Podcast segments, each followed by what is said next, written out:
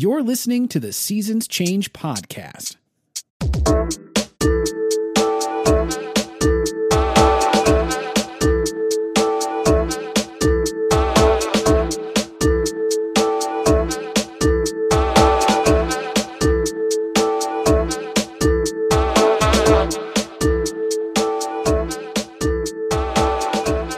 Oh, yeah, it's time, it's time for Seasons Change. Your weekly geekly dose of everything Jeff W. and I have been consuming throughout the week, whether it's movies, T V, comic books, video games, all of that stuff. We're going to be talking about it on Seasons Change. This is actually going to be a special episode because I had been gone to Texas the last two weeks, and we had a couple things build up, a couple big releases. So Jeff and I are going to be reviewing Spider-Man No Way Home, The Matrix Resurrections, and the first episode, Chapter one of the Book of Boba Fett. So this is going to be an all-review episode, um, a little bit different than our normal, but we wanted to talk about all these great things that have been coming out. So I am Vactor. I'm one of your hosts, and we've got the always angry Jeff W. with us. Jeff, how's it been the last two weeks? Yeah, you already annoy me, but um, what what's funny is I think you missed probably the most action-packed weeks of the entire year.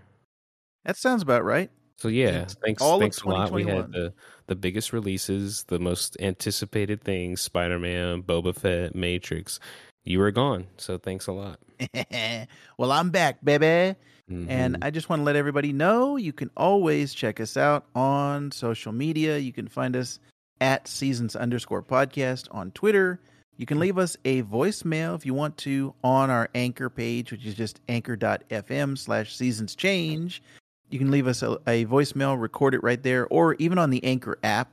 You can just press record, send us a message, and we will respond to you. We'll play it on the air, and we will have a good time with you. Um, if you want to check out our boy Shoff, who does our voiceover at the beginning, um, we have a link in our show notes to his Fiverr page. Shoff is one half of the Geek So to Speak podcast, along with Wonder Rob, who is somebody that Jeff and I play a lot of video games with. So if you want to check out Jeff and I playing, we haven't played recently, but we're going to be getting back a little back to blood, Jeff, or black, back for blood, I should say. Back and to blood. Halo Infinite. We'll be checking us out on yeah. the Geek So to Speak YouTube page. That's where you can find us.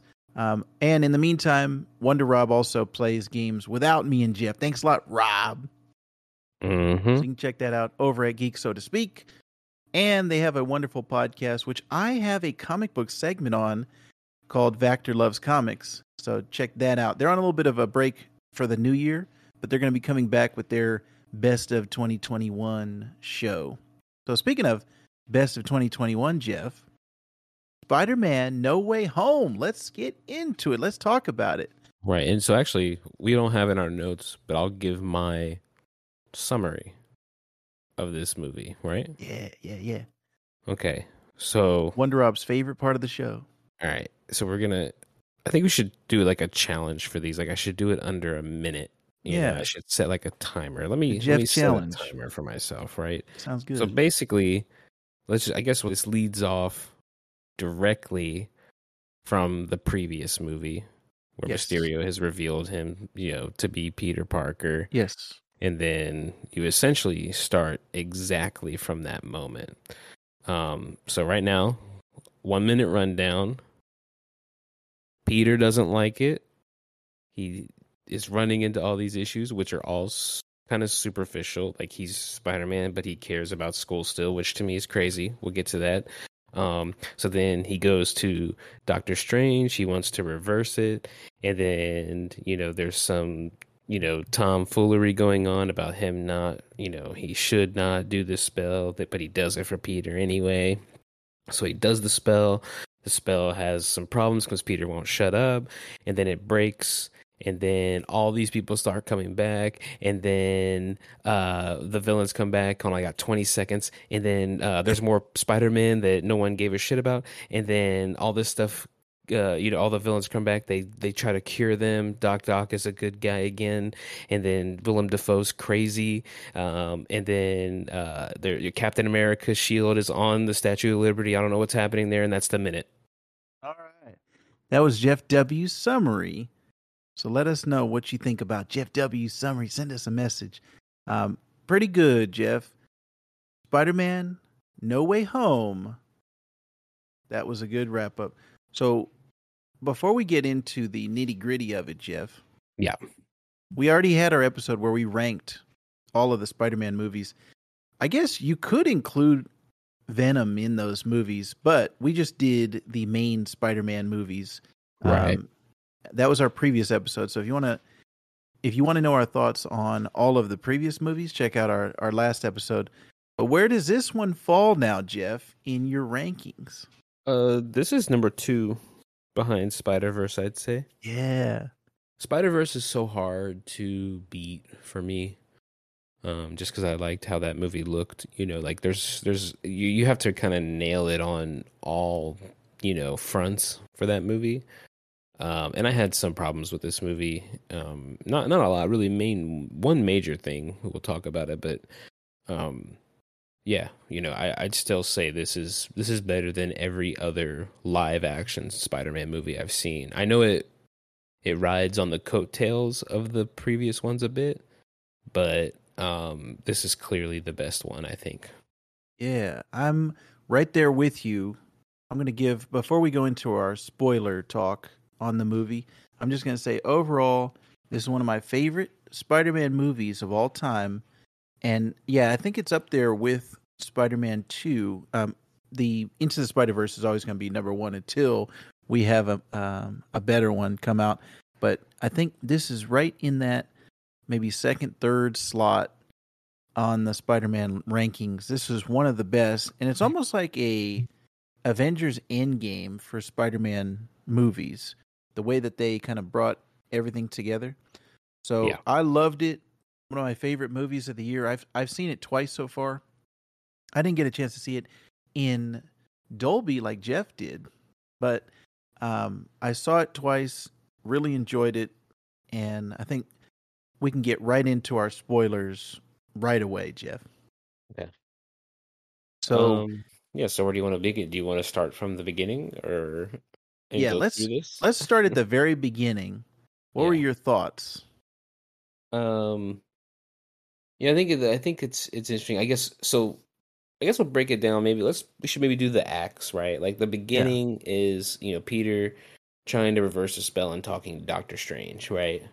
Right. Like we'll I'll kind of just review that that section first, or just talk about that. Which, um, you know this, I, you know, and I was like, oh, you know this inter- this this brings like an interesting problem for Peter. You know, he's having all this trouble. The the thing for me and the problem. And there, there's actually there's two things that really bug me, and this kind of is a, a thing with the character of Spider-Man in general. Is and this is the first one where you know he has this problem where he's like you know Spider-Man or everybody knows he's Spider-Man, so he's hanging out at Happy's house or whatever that guy's name is, whatever Favreau's name is in here. Yeah, Happy Hogan. Um, yeah, he's hanging out at his house, and I'm like, oh hey, there's a bunch of cool stuff happening here. Visually, everything looks great. Obviously, um, high budget, great looking movie. Um, the problem I have is that eventually he, you know, so he's having all these problems with everybody, you know, having to deal with the fallout of him becoming known as Spider-Man, right? And then the thing that triggers him to want to reverse everything is for his friends to get into a school. And I know it's like a lot more, it's like that, but that's like the thing, right? Like that's the, what they show in the movie is like, hey, this is the one that really upsets him. And like, even, they even poke fun at the idea of it in it where he's like, you know, Doctor Strange is like, you didn't think to fucking call, you know, and just try to get them in now that you're yeah. Spider-Man rather than, you know, wipe the memory of everybody. But then they just keep doing it. Right. Right. Um, so to me, and I don't, I don't know what you thought about that, that, part, but I was like, this kind of doesn't make sense to me in terms yeah. of like, like if, if you're if you're having all this, and you know, and it seems to be modern. You know, people have cell phones. This is not like some alternate universe. Like, they're kind of going for a realistic thing here. Like, like I'm pretty sure somebody with that clout would be able to get somebody into a school, you know? Yeah. That's supposed to be, number one, it's supposed to be like for comedy with Doctor Strange. Oh, didn't you know you could just call them? But the other thing is, it's supposed to show his age of, oh, he's a kid and he makes dumb decisions. And that's uh-huh. like the whole Peter Parker thing. And even Doctor Strange references at one point, he's like, oh, yeah, I keep forgetting you're just a kid and everybody else is an adult. So I think that's why that was there. And that mm-hmm. was dumb on purpose. Like, it was supposed to be stupid. Um, so, yeah, I, I'm I'm with you. And I think they did that on purpose to be dumb. Yeah. Um. So yeah, I thought but you liked Doctor Strange in general. Yeah, and I was gonna say that was a that was a note that I had made when I was watching the movie, and just because while we're on it speaking, I was like, you know, and and this plays into this whole section, I guess. You know, I don't know where the the the first act would end technically, and actually, you've seen the movie more than me, so I probably should see it again um, because it's been a, a little while now. But um, you know, just when I, I just remember seeing.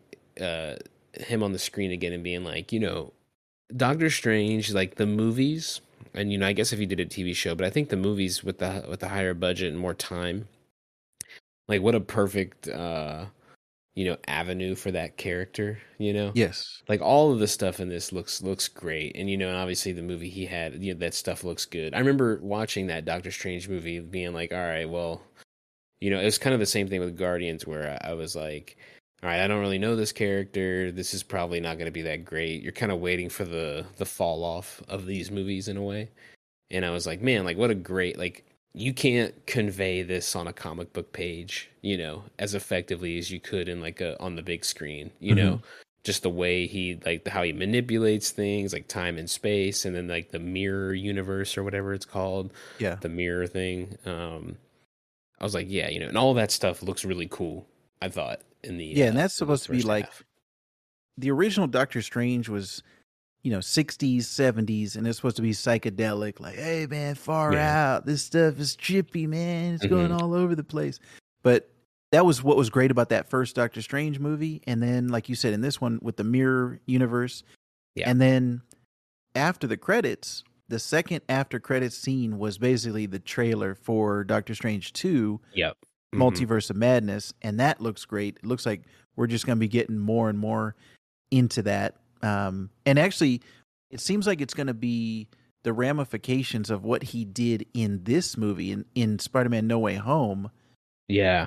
Doctor Strange is going to have to kind of reckon with that, because they already had the the original um, movie, the original Doctor Strange movie after the credits had that guy, the villain, mm-hmm. coming after him, and he was like, I gotta kill all the sorcerers. I gotta kill every sorcerer.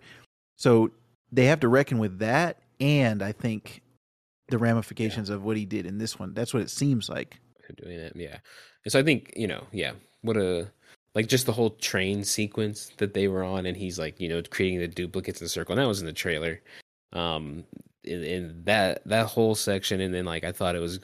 You know, the, the comedy that I look for in Spider-Man, or the, the things that I liked was, you know, he's holding the uh, the cube thing, um, and he's like, you know, Strange has him like frozen in time in midair, and he but he can still move around, and he's keeping the cube from Strange, you know, um, stuff like that. I thought was was good. I so I, you know, the first, you know, to start it off, I was like, you know, I had a little bit of a problem with the. Um, the like the reasoning of like trying to get these guys into schools. To me, it seemed pointless. I was like, "There's more important things happening." Um, but you know, the, everything in between, I liked. Yeah, it was from top to bottom done uh, fantastically. I think they just executed everything with Doctor Strange, and we already knew he was going to be it. You know, even from that first trailer, um, they just executed it perfectly. Mm-hmm. So I was really happy with that, and. Bringing in all of the other, like it, basically the whole spell that gets messed up is he wants everybody to forget, and it does the alternate, like the opposite. Everybody who knows he's Peter Parker gets brought into that universe. Yeah. And because Peter was like messing up the spell the whole time Doctor Strange was doing it, he was like, oh, wait, wait, wait. Uh, maybe this guy should know. Oh, wait, wait, wait. That person should know. And again, that's just supposed to show his age, how young he is, and making mm. the wrong decisions, you know, and then you got to fix that. That's like the whole the whole plot of the movie is you got to fix what he messed up at the beginning. Yeah. So all of that stuff, bringing in the, that, like you said earlier, or actually, I think we talked about this off mic. That was a great way of bringing in all these yeah. alternate characters from yeah. other Sony Spider-Man um, movies into this one, which it's technically, this is a Sony movie, but people refer to this as the M C U Spider-Man. Yeah. Well, I, so, I think it's full-blown M C U to me because I guess my other note that I made here, fucking Daredevil's in it, and like, and he's from Netflix. So I, I guess this is all M C U, right?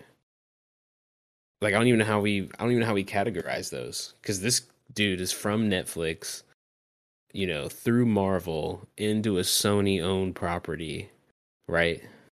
Yeah.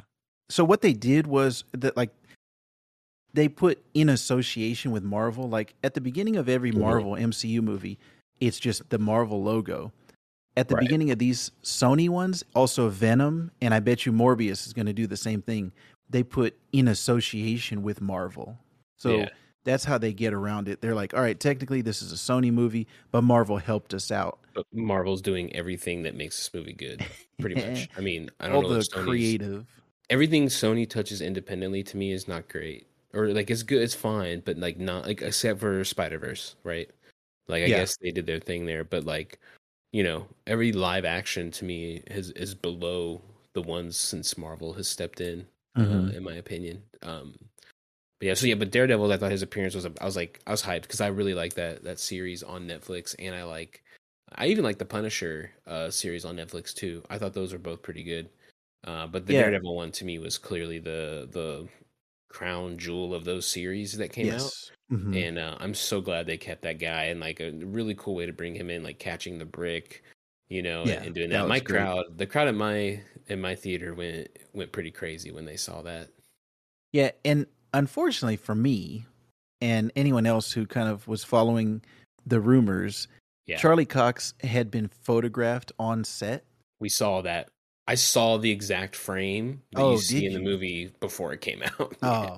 So that yeah. was kind of unfortunate because that would have been great to not know anything, like not even, oh, maybe it might be a thing. If yeah. you just all of a sudden saw Daredevil in the middle of a mm-hmm. Spider-Man movie, that would have been crazy because that's what I always wanted. Even going back to when all of the, you know, the different Marvel heroes were caught up in different studios, let's say like the Fantastic Four movie. At Fox originally, I just wanted, all right, just have Spider-Man swinging in the background. He doesn't have to say anything. He doesn't have to be a character in the movie. Just know that they're in the same universe, like in the comic books, because you would have yeah. people make cameo appearances all the time and show you that it's this larger universe. Now that's finally what they're doing with the M C U and having everything under one umbrella now. Um, but I don't know... I haven't gotten any clarification on this. The the Netflix shows, mm-hmm. I don't know if those are considered canon or not, because before right. this, I was told that they were not. That was my understanding, that they they were kind of erasing everything. And one of the biggest um, like things about that was Luke Cage. Um, in the Luke Cage show, Mahershala Ali plays the vi- the villain, the bad guy. Uh-huh. Now he's playing Blade, and so oh, they were right. like, "Oh yeah, that yeah. doesn't like we we don't we're not even considering that to be part of it." And they did the same thing with um, that A B C show, Agents of S H I E L D. They were like, um, "Yeah, this uh, just don't oh, yeah. don't even think about that. It's over there. We don't, we don't want you to think existed. about that." Yeah, yeah, and like you said, Daredevil is the crown jewel of those shows. Yeah. And it kind of progressively got worse as it went down the line. Um, mm-hmm. Jessica Jones was pretty good. Um, mm-hmm. And then it went Luke Cage and then Iron Fist. and then Defenders, and, and Punisher's in there in between. But yeah. everything was leading up to Defenders, and that was where they all came together. Yeah. But it just it it progressively got so worse that I stopped. I never watching watched them. Defenders. Yeah, yes, I, I didn't watch it at all, and I didn't yeah. watch Luke um, Iron Fist at all because I heard it was so bad. And then I watched like an honest trailer of Iron Fist, and I was like, I'm glad I did not waste my time on that because the action, the fighting looked terrible, looked like garbage. Yeah. And Iron Fist is supposed to be one of the best fighters in the Marvel universe. So the Netflix shows, I think Marvel's kind of like cherry picking, and, and they're going to say, okay, Daredevil exists because um, you didn't watch Hawkeye, did you? I haven't finished watching it. I watched the first couple episodes. I have not okay. finished. Well, I know you don't care about spoilers, but for no. our, our listeners, uh, spoilers for Hawkeye here. So If you if you don't want to be spoiled, skip ahead like thirty seconds. In the latest or in the last episodes of Hawkeye, ep- at the end of episode five, they reveal the Kingpin, and it's Vincent D'Onofrio. And then yeah. in episode six, he actually appears. He makes an actual an appearance. Mm-hmm. So it seems like Marvel's like, all right, Daredevil was the best, so let's take Charlie Cox, Daredevil, and Vincent D'Onofrio, Kingpin, and let's put him in the M C U. So it seems like that's what they're doing. And they timed it also where that episode came out when No Way Home came out. So, uh, yeah, both of those things came right. out around the same time. Yeah. And, and I, it'll be interesting to see what they do with that. You know, and I think really I think the main important thing to me is because I liked um, I liked him as Daredevil. Right. Yes. I don't I don't need like the context of it there. I just want that guy to do it again because I think it's to me, it's only fair. Like if somebody's yeah. like that comes in and does that good of a job, like should be able to to come in and do that. And and yeah, and because I like looking at the shows, like I could like Jessica Jones to me was boring. Um, Luke Cage to me was pretty boring too, to be honest. Uh, Iron Fist I never watched. Defenders I never watched. Punisher was pretty good, I thought. Um, so they had some like strong stuff there, but yeah, I just would rather them, you know. Like they made the good choices they made in those series should, yeah, you know, follow through uh, to the movies. Yeah. So hopefully we, we'll get a good Daredevil show, or I should say Daredevil movie yeah. in the M C U um, coming up. But back to Spider-Man. Yeah. I think one of the best things about No Way Home is it captures the essence of Spider-Man because that's what a lot of those. We talked about it on our, you know, our ranking episode of Spider-Man. A lot of those movies were missing the core elements of Spider-Man as a whole, and that's what I loved from the comic books. Uh-huh. This movie here, No Way Home, is a culmination of, it's basically this trilogy was the Spider-Man origin story for yeah. the Marvel, you know, for M C U. First time we saw him was in Civil War, and he just appeared, and he was already Spider-Man. He was already in the costume. We didn't get any Uncle Ben dying. We didn't get any backstory like that. Yeah. And this whole trilogy has really been his journey because the last shot of the movie is him as Spider-Man, and it's like he's in New York. He's in a uh, a bad apartment.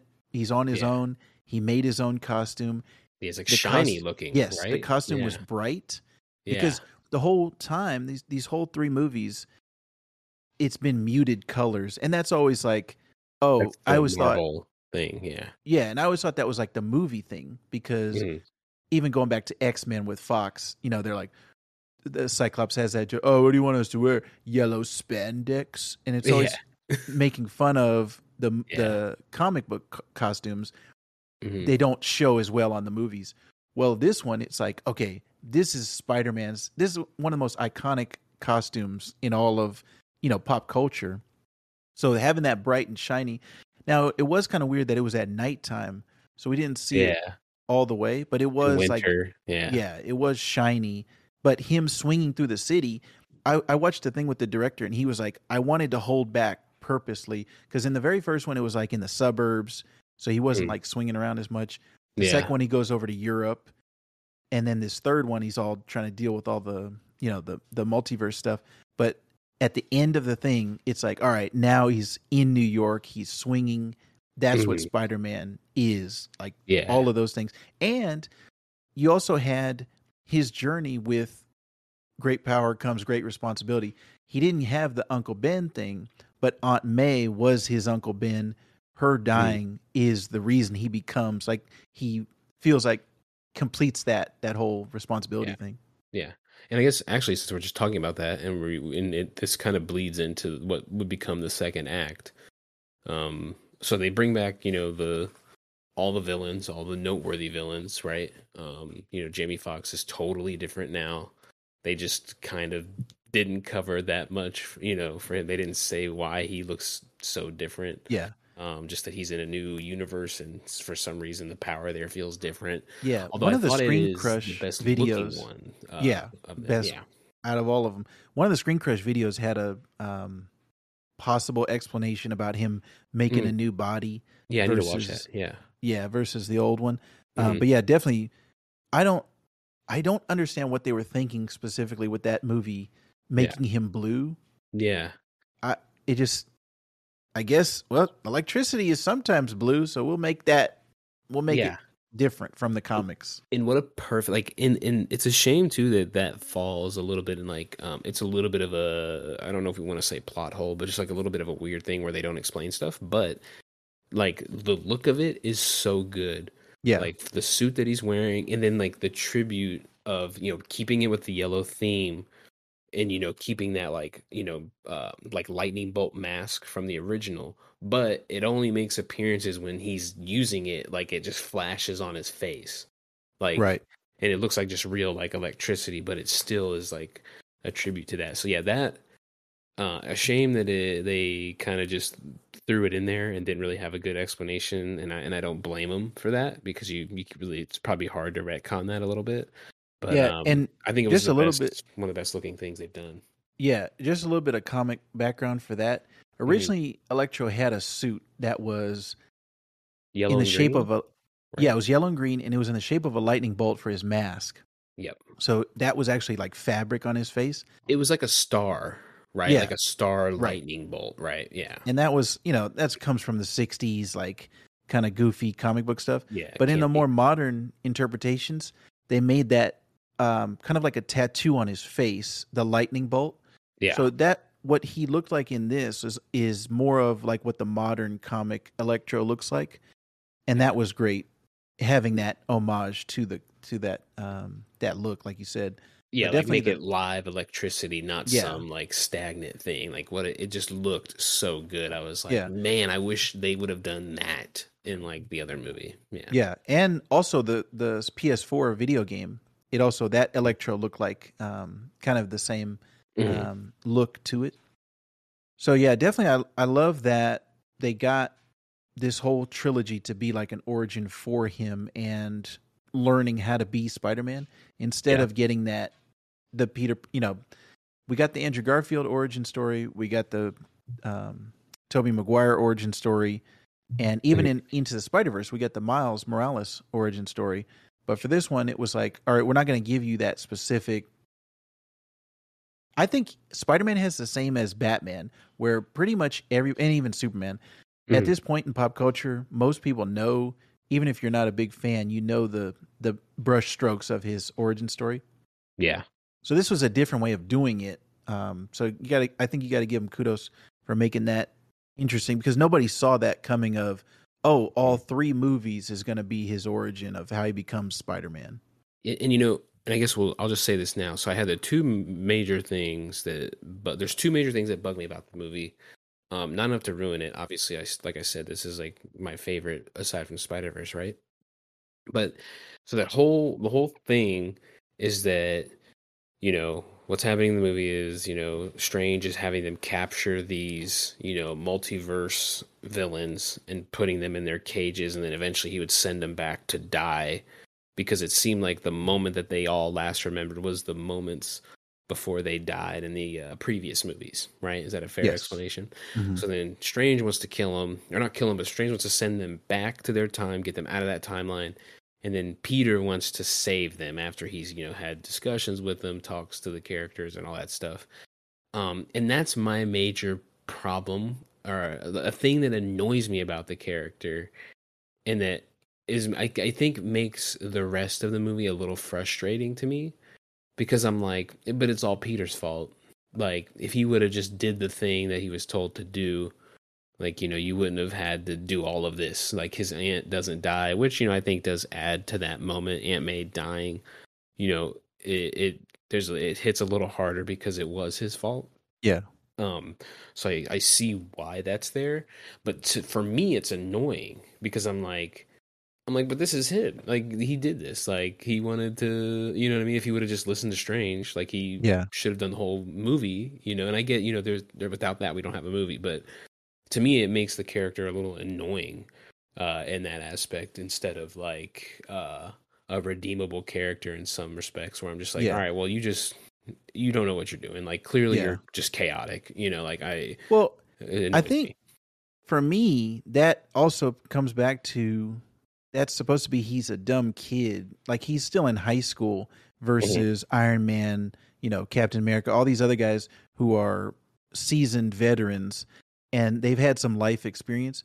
This is more like his time to mess up, and he's this is what mm-hmm. he's learning from. So that's what I, I got out of that. And so I like that this is the first one that we've seen where he's actually a kid. And, and I think yeah. we talked about this on the, the ranking episode. Yeah. The other guys were in their late twenties playing high school kids. Yeah. Tom um, Tom Holland is playing a high schooler, and he's like around the high school age. So I mm. like that he's a kid. I still wish he would be funnier. He would talk more. Because like I told you in our ranking episode, again, if you haven't listened to it, go listen to it. That's Spider-Man. He's always talking. He's always la- uh, making jokes, cracking wise. That's mm-hmm. who his character is. On top of all the responsibility stuff, and on top of, like you were saying, him wanting to fix everybody. That was another thing. I, I turned to my wife and I told her, that's Spider-Man. That's one of, that's also one of the core characteristics of him is mm-hmm. he wants to help everybody. And that, but that comes from the not saving his uncle, having that responsibility. Like, he wants to save everybody because he messed up. So they did it kind of in reverse here, but mm-hmm. it is a core element. And there was even a, an, a story in the comics that I really liked where he tried to do this impossible thing where he said, all right, that's it. No one else dies when I'm around. So he yeah. tried to save everybody. He's like, there will be no killing on my watch. And it's like mm-hmm. that you, there's never, you're never going to, you know, achieve that. But Spider-Man tried to do it, and then yeah. at the end, after the storyline, he was like, all right, I guess I can't save everybody. But they tried to do it in this story as well, of all these people are villains, and he even said at the end, he's like, just so you know, I tried to save you guys. yeah. So I like that. I like the way that they they implemented that. mm-hmm. and, and I think they do uh, and that's, that's kind of my That's kind of where my problems started and ended, those two things. But the rest of this thing, um, I really liked. I even liked the the dialogue of them all being in their, like, chambers. Oh, yeah. In the basement, you know. Yeah. Like, I was like, well, a lot of funny things going yeah, on there. Yeah, that was uh, the comedy of the movie. Yeah. Yeah, and I wanted to bring that up. This movie is probably the funniest out of all of the, yeah. at least Tom the Tom Holland, Holland ones. Oh, yeah. For sure. Yeah. Mm-hmm. But that's Spider-Man. You, like, having that comedy yeah. is the reason why I read the books. And yeah. so I liked all the villain stuff, making the, it... Um, uh, the Doctor Strange beard guard. Oh, yeah. Uh, he had the beard dye. Zendaya yeah. finds. Yeah, uh-huh. I was like, that is hilarious. Like, yeah, that was a, great. He doesn't um, make his own with magic. He has to, like, trim it. yeah. There was a ton of stuff at the beginning with mm-hmm. Doctor Strange, you know, wearing the tracksuit, wearing the sweatpants, because it's cold in there. And yeah. they had a blizzard come through. Mm-hmm. All of that stuff that, remember, we speculated on when the trailer came out? Yeah. None of that all, stuff was true. All those, like, stuff where they yeah. think, like, oh, he's, yeah, like, it, oh, you, I did, it, it was funny. Um, They even changed that line, you know, yeah. Scooby-Doo this crap. They said Scooby-Doo yeah. this shit in it. And they I was changed like, oh, that. Okay. They changed, I don't know if you saw, the, or how long ago you watched the trailer, but mm-hmm. one of the lines, remember, Wong was like, don't cast that spell. And then Doctor Strange oh. like winks at him. Yeah, he doesn't do so that. That, yeah. that was a misdirect. Yeah, um, they had a shot in the credits where they erased the lizard, and they erased the other Spider-Man. Yeah, Spider-Man. Yeah. yeah. So yeah, they had a lot of manipulation, which I actually like that because oh, yeah. you know, that's the reason why I stopped watching trailers for years, was because they were spoiling everything. They were telling you the yeah. whole movie in the trailer, and then you go mm-hmm. and If it's a comedy, all the best jokes were in the trailer. If it's an action movie, all the best action scenes were in the trailer. So it's like you get there and it's like, oh, I saw saw this already. That's I not this. Saw and I, yeah, and then oftentimes like you can pick apart, you know, things. You're like, oh, that's the end of the movie, and they didn't show the end of the movie in this. I don't I don't recall like any ending parts, you know, in the trailer or nothing like that. Whereas, like, I think in, like, Venom, the Venom trailer, we like, I think they have, like, chunks of the end of the movie in there. And I'm like, oh, okay, um, that's unfortunate. So then you're, like, hoping for, like, credit things to, like, add to this ending to make it suspenseful. Right. Um, and then, uh, yeah, I, I thought it was, um, the villains are, like, all the comedy in there is funny. And, yeah, as I was going to say, it reminded me of when they airbrushed out, you know, people on the internet obviously broke that down and, Uh, they were like, oh, look at this, is clearly modified in this trailer because you can mm-hmm. see Lizard get hit in the face or whatever. Yeah. It reminds me it's of like, Ant-Man. Yeah. It's like, or it's like Metal Gear Solid. Like when back in the day they had that game, Metal Gear Solid two, when like you think you're going to play a Snake, all the stuff they did was, was Solid Snake. Yeah. And, and then when you play the game, you play Solid Snake for like the first hour and then you have a total character change. And then like, right. if right. you go look, what they did in the trailer was they, yeah, they they took all of the ride-in parts and just swapped the character. So you think all of this stuff that you experience in the game, if you watch a trailer, you're experiencing a Snake, but it ended up being another character. Yeah, so yeah do that. do like that. Yeah, yeah, do that more. Trailers, right. uh, movie studios. I want the stuff to be fake, and so yeah. I I'm and not it, seeing it, it until I get to the theater. And I think it adds to the like the whole like all of the dialogue pre the movie. You know what I mean? Like it it misdirects, it changes things. So when you get yes. in, I did appreciate that uh, in this movie. I got there and like because we watched the Screen Crush breaks down breakdowns. You know, we were talking about this for months, and you know all the theories that they're putting out there, and like for basically none of it to be real, and you know for Biden on the uh, uh, not real yet, right? Like not yet. Yeah. I'm not saying they were totally wrong, but um, you know for them to. You know, they're breaking down things that ultimately weren't there. Uh, right. It's pretty great. I think it adds to the whole experience. Yeah. So that was all good. And I think the last thing we can probably touch on um, about Spider-Man No Way Home is the three Spider-Men. Having Tobey Maguire, Andrew Garfield, and Tom Holland team yeah. up, work together. All of that stuff was great. Every interaction that they had, like I was laughing at Andrew Garfield's introduction when he came in. She yeah, didn't believe your, he was Spider-Man, your, so he sticks to the ceiling. Yeah, and did your theater know as soon as the portal opened, or when did your theater cheer for him? Because mine didn't cheer until they took the mask off. Yeah, that's surprising to me um, because, like you said, people had rumors. You know, people were mm-hmm. following this stuff for for months before this. But the second time I saw it, the audience reaction wasn't as good. The yeah. first time I saw it, it was opening day at three p.m. It wasn't mm-hmm. like a midnight. It was three p.m. first showing that you could possibly go to. And yeah. every introduction, there was a, a almost a standing ovation, um, yeah. just shy of a standing ovation. Everybody cheered when yeah. any character came on. Daredevil, um, any mm-hmm. Spider-Man, every villain, yeah. everyone applauded. Every, like the pumpkin bomb. The yeah. the first oh, octa- yeah. tentacle, everybody applauded everyone, mm-hmm. even Electro, like Sandman, all of yeah. them got an applause. And Andrew Garfield in particular, there was a girl sitting next to me. She must have been an Andrew Garfield like super fan because mm-hmm. as soon as the portal opened, she starts like I can hear her out of the corner of my ear. Oh, oh, oh, oh, oh. She starts hyperventilating, yeah. and I was like, I couldn't even see what was in there at first. Like I'm yeah. trying to. At first, I was I saw it, and my first thought was Amazing Spider-Man issue fifty when he says Spider-Man no more. He's walking in the alley, and he puts the uh. suit on the trash can, which we saw in the Tobey Maguire one. But she knew right away that it was Andrew Garfield, so she yeah. was hyperventilating. When he came through the portal, that's when I knew because I could see his yeah, costume. The, the McFarlane eyes or those yeah, big that, eyes. Has, which I, yeah. I love that Amazing Spider-Man costume. That's one of yeah, my favorite. That, um, that reminds me of that. My, it's funny, my, at work, my uh, it's the McFarlane Spider-Man. Oh, my wallpaper, like my lock screen at work. Oh, okay, yeah, yeah. What it reminds me of, too, like the big eyes on it. Yes, I'm like, great. Look, yeah, I like yeah, the great way that look. looks. Um, so, yeah, when he came through, everybody started cheering when he came through the portal and they saw his, well, there was half of them were cheers and half of them were shocked. They're like, yeah. So, and then See, same thing in the, in the wrestling biz, we call that a pop. You call that a pop for the character, when you know, little bit of reaction from the crowd. Yeah, same thing when Tobey Maguire came on, everybody uh-huh. was cheering.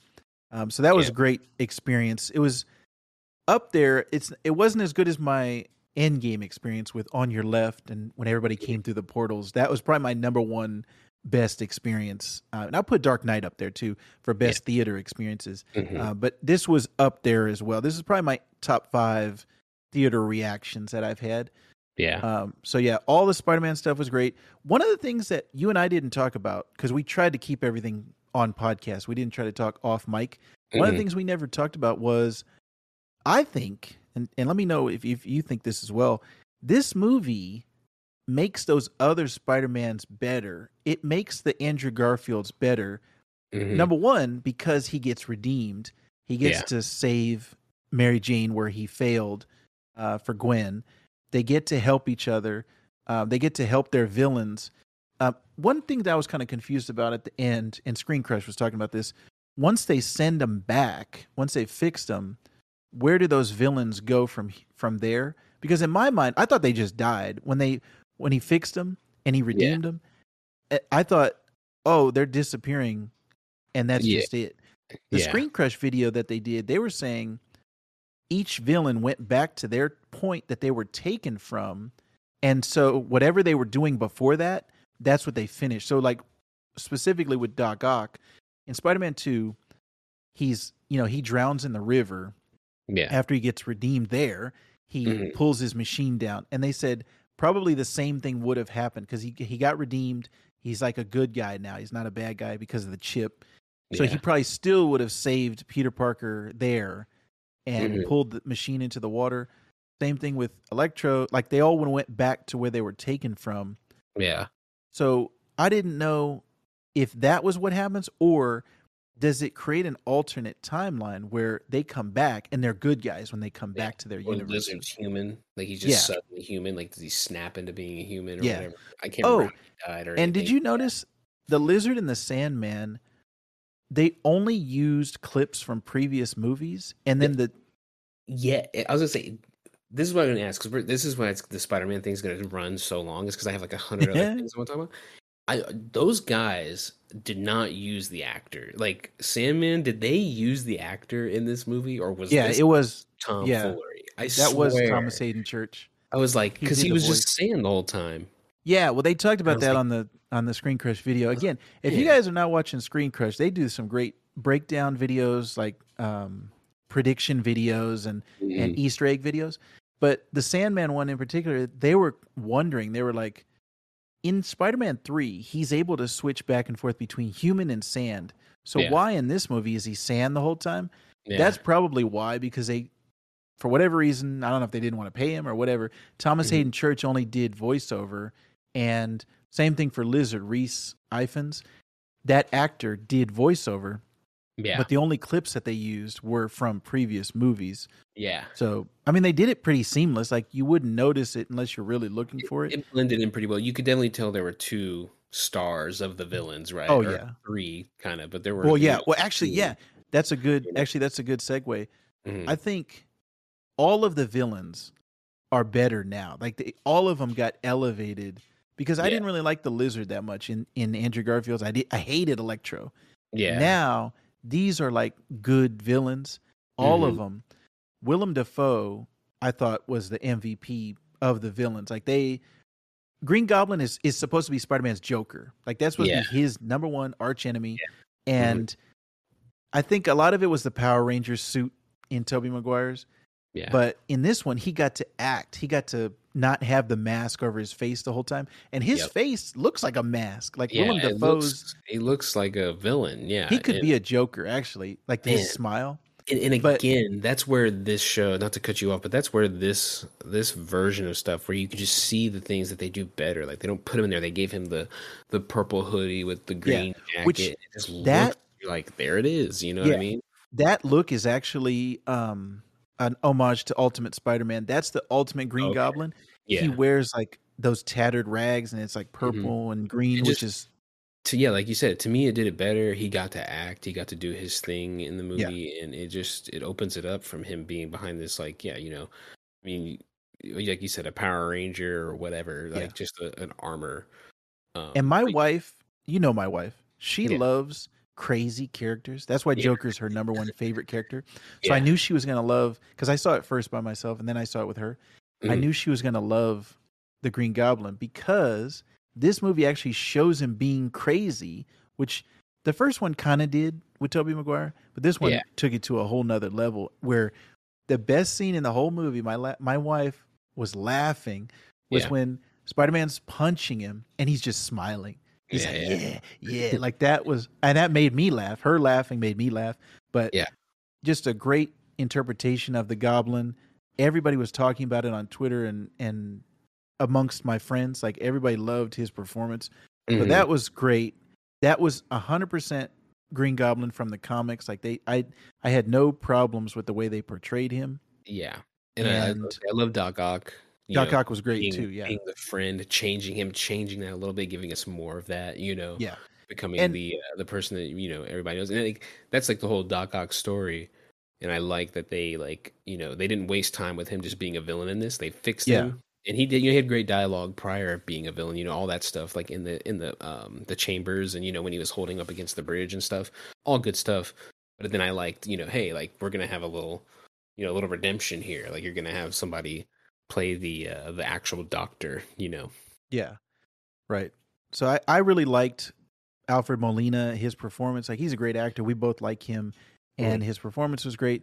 He's not one hundred percent like the comics. If anybody's like likes Doc Ock from this, yep. the video game Doctor Octopus is great. This, the yep. PlayStation video game, and then also they did a run where Spider-Man, like uh, Doctor Octopus.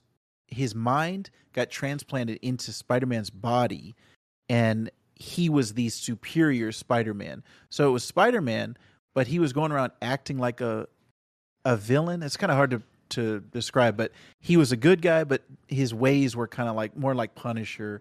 Like he was more more of a villain than he was a mm-hmm. hero. But that great that run was great, Superior Spider-Man. Um, mm-hmm. Actually, there was a, an original run, and then they they had another one. Um, a reboot yeah. kind of Superior yeah. Spider-Man, but I highly recommend any Superior Spider-Man comics you can get your hands on. Um, so all that villain stuff was great. I felt like they elevated the villains. They elevated the movies, the mm-hmm. previous movies. And I actually went back and rewatched the Tobey ones again, or yeah. at least the first one. Sorry. I was going to say, I have to cut you off, but I think the, the continuation of that, of improving those, you know, doing them for the villains. I think all that dialogue and that middle part of the movie and then into the end, Uh, between the Spider-Men also does like it. You could tell like, and I feel it makes me even just on like a personal thing of like for Andrew Garfield, it redeems his Spider-Man. Yeah, um, it gives he, him more depth. It gives him a better, you know, it, I think a better view that people have of that now seeing this. Yes. Right. And like we talked about in our ranking episode, you didn't watch those episodes yeah. or those movies, mm-hmm. but he was never the problem with those movies. Those movies, the villains were really the problem in the storylines yeah. with those. He but, makes the joke about the yes. rhino. You know, they yes. make that to like, hey, yes. this was dumb. You know what I mean? These are bad. Also, you got to see the way he was comedic in this movie. Andrew Garfield, the way he was talking, he was the funniest of the Spider-Mans. And that's the, I think he was the best Spider-Man out of all three of them, just on an overall level of the character himself. I I just liked his performance the best yeah. out of all of them. And it was also funny that two out of the three Spider-Mans were British, and then Tobey oh. Maguire is the only yeah. uh, American one. But funny. All three of those, it's I think the movie is, uh, half of it is the three Spider-Mans, and then half of it is the villains coming in. That's really the story. And then in Doctor Strange also. Um, but if you're kind of summing it up, it's great having all the Spider-Mans come in, the multiverse, great having all the villains, and then having Doctor Strange be almost like the Iron Man mentor figure mm-hmm. for him. Yeah. Um, but it was also great, if you go back to the first Tom Holland movie, uh, Homecoming, having yeah. Robert Downey Junior's presence in there as the mentor, it's nice to have Spider-Man playing off of an older actor. Yeah.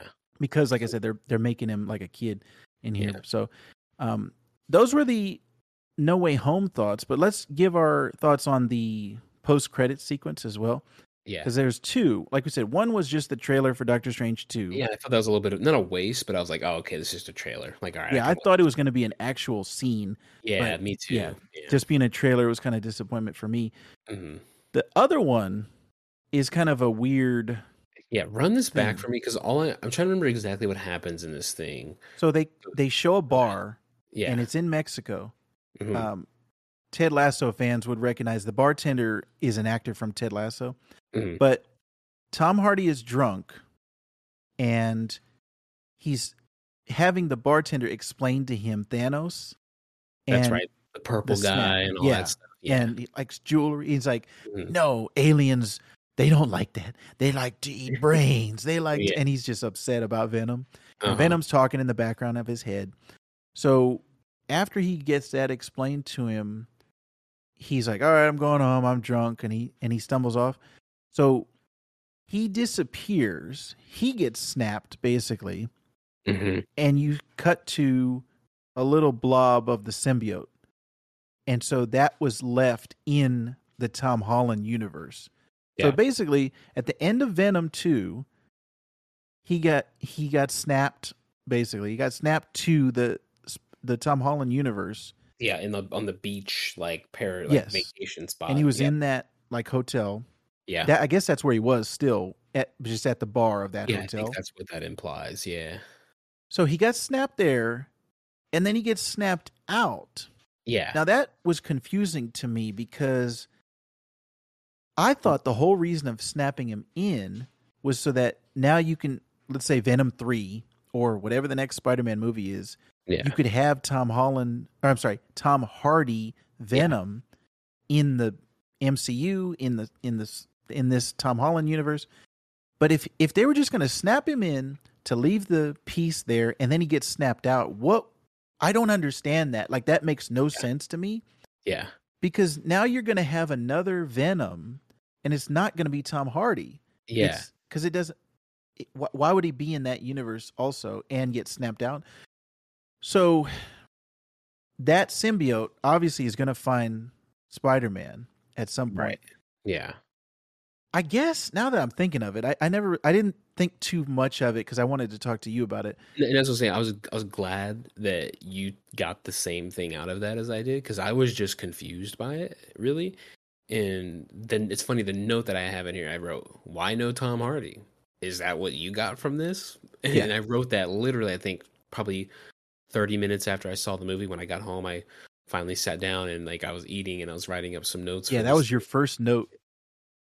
That yeah. was your... I was like, is that what that is? Like, that was the thing where like I enjoyed so much the movie. Then I got to that and I was like, what? Yeah. I think the after credits on this were a little disappointing because that left me confused. And then the other one was just a trailer, which is yeah. fun. But, you know, I was like, what? But yeah, I don't I don't understand why build that up only for that to be, unless Marvel or like, you know, people in the, on the Marvel side are like, hey, we're going to, you know, your Venom movies aren't that good, you know, and they mm-hmm. want to do something that separates it from that, and they don't want, you know what I mean? Like, I don't, I don't know one hundred percent yeah. what they got going on. And it's on also there. weird because I thought everything was going to be like the Sony multiverse or the Sony mm. um, M C U, right? Yeah. So in Morbius, we've already seen in the trailer for Morbius, mm-hmm. there's a picture on the wall, what looks like Tobey Maguire's Spider-Man. Yeah. And then he says in the trailer, I am Venom. So we mm-hmm. know Venom exists because they also said, oh, yeah, this is like that thing that happened in San Francisco, whatever. Mm-hmm. So Venom and Morbius are going to be in the same. But I thought Tom Holland was also going to be tied in. But now it seems like he's not. So yeah. I'm just conf- as confused as you on what they're going to do next in the Sony Spider yeah. universe. And and I think, you know, we've we talked about like we're we I think we talked about this like episodes and episodes ago where it seems like they're. They're building up the, you know, the Spider-Man, you know, movie, you know, universe for Sony. They're trying to make all these Spider-Man properties and all this stuff. And I think it's really going to make that a shitty experience for everybody when half the movies are bad. Uh, the other ones, you know, you, you only certain things are tying in. You know what I mean? Like, I think it's just going to muddy those waters and make that whole thing. Like, and the thing that sucks about it is um, Morbius, the trailer looks good. Like, I am really excited for that movie. I like Jared Leto and all that stuff. But I think the politics behind that are going to just, you know, potentially ruin uh, any kind of consistency. You know, like, I think that's one of the strongest things about the Marvel stuff is, you know, some people hate it for this, but, you know, you can't deny the movies are consistent, you know, in terms of like quality. So if you don't like that, then you probably don't like a lot of them. But if you do like it, you like a lot of them.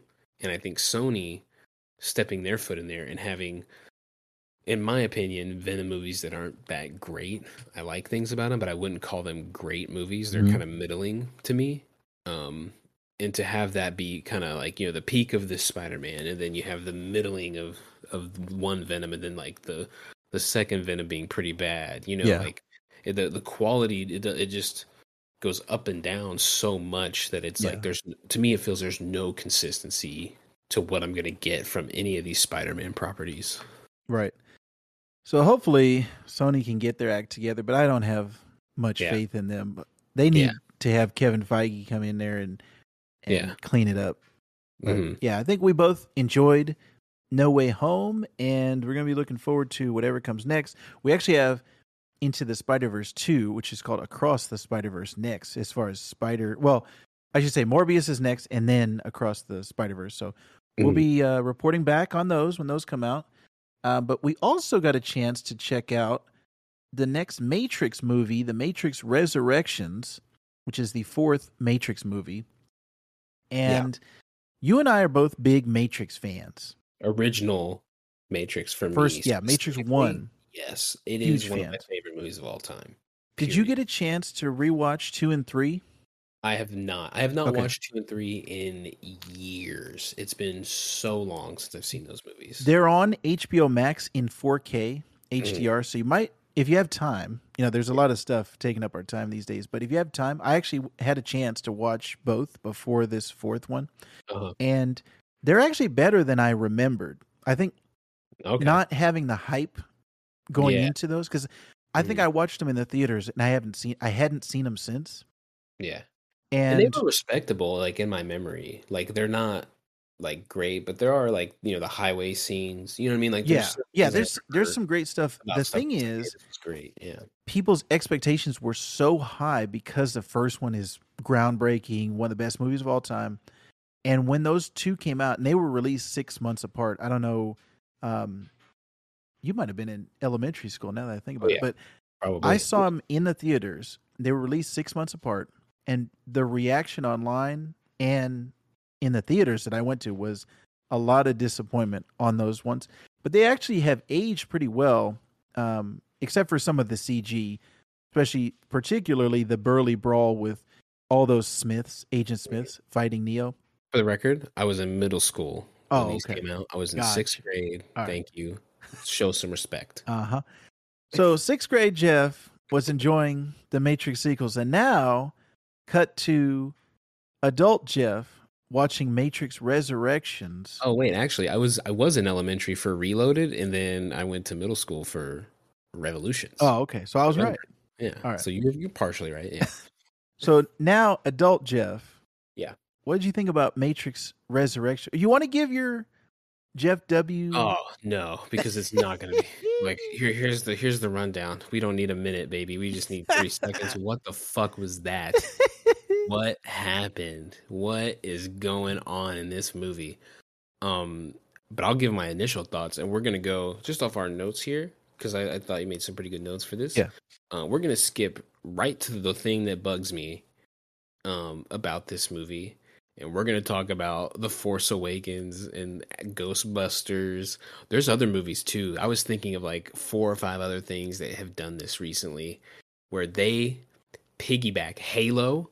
The game Halo, where they are piggybacking and like trying to do the same thing is the first one. Like in Halo, you're running through the ship to get yes. out, and then you escape, and then now you're you move on. And I think they tried to recreate that because a lot of those levels are very basic, a lot of grunts. They do a lot of the things, but it just doesn't work for me. It actually makes me annoyed. And this movie does a lot of it. A lot of the callbacks, the retelling of some stuff. And then I, man, the when they were showing footage from the old movies in here, it it was just to me. I'm just like I'm like it's fine, but it just I don't it it doesn't resonate with me. And I think mm-hmm. the way they intended. Do you know what I mean? Yeah, well, the problem for me on those ones was they filmed those on film, mm-hmm. and there was a lot of grain in mm-hmm. film. They filmed this one digitally, and it kind of jarring when it cuts to those movies, two and three, and even the first one, um, just because they're just filmed differently, and it's twenty years later. Yeah. So that was what threw me off. Um, now, it did get me for the nostalgia of those ones because it brought me back to the original movie and, okay, I understand where they're trying to like put you emotionally. I mm-hmm. think they might have done it one too many times. And yeah. like I said, if it maybe if they had filmed this on film and there was film grain throughout, or even you can do film grain digitally. It's just like an, you know, a filter that you can put on it. Yeah. That would have made it look a little more seamless rather than kind of taking you out. But I thought it was kind of cool when yeah. they were doing the, when they were showing Neo the previous, you know, Morpheus scene, mm-hmm. and they had it on the wall, like projected on the wall as he's walking through, and he's like, oh, this was real? This actually happened? Yeah. And, but, I, and I, I liked what they did with Morpheus here in making him that, like, not human, that whatever that, whatever they called it in the movie, where he was like uh, a digital thing or whatever the hell that yeah was. He's basically a program that can take a yeah. physical form in the outside world. Yeah there, there, but, there are things they did good. Sorry, I didn't want to interrupt you, but you were yeah saying actually that goes into what we talked about. Remember when we talked about the trailer? Mm-hmm. Morpheus, we didn't know if he was playing a younger Morpheus. Was yeah. it like a like a flashback? What was it? Turns out I think it was not what any of us thought it was going to be. No. He's just a program of Morpheus, and the only mention we get of Lawrence Fishburne or the original Morpheus was a statue, and mm-hmm. oh yeah, he was a like he was. It was a nice time for Morpheus, but at the end, people you know didn't really believe in him or didn't whatever. Yeah, they never said what happened to him. Yeah, so I, I thought that was kind of weird because there's a Matrix video game where he dies, and that was considered canon. Mm-hmm. So I was like, oh, okay, they're going to reference that video game. They're going to say how he got murdered or how he got assassinated. Yeah. But I almost feel like they're just saying, oh, he just died of old age.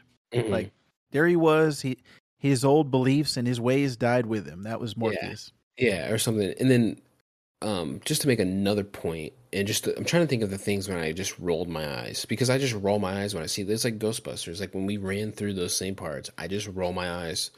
Yeah. And it's...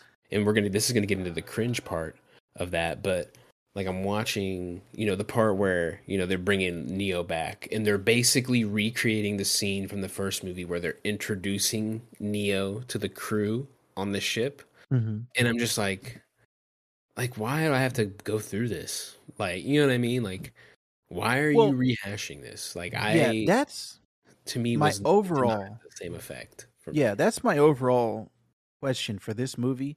Yeah. And when we talk about Book of Boba Fett next, there's a lot of similarities between these two. Mm-hmm. Why does it exist? That's my number one question. When they first announced it was going to be a new Matrix, my first yeah. question in my mind, why? Why mm-hmm. does it exist? Why is there a need to tell this story? And after watching Matrix Resurrections, I don't know if I can give you a good answer besides to make more money. Yeah.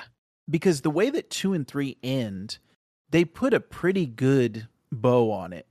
The mm-hmm. ending of it, and you could almost tell like they were trying to burn the bridges. They were trying to be like, nah, there ain't going to be no more sequels.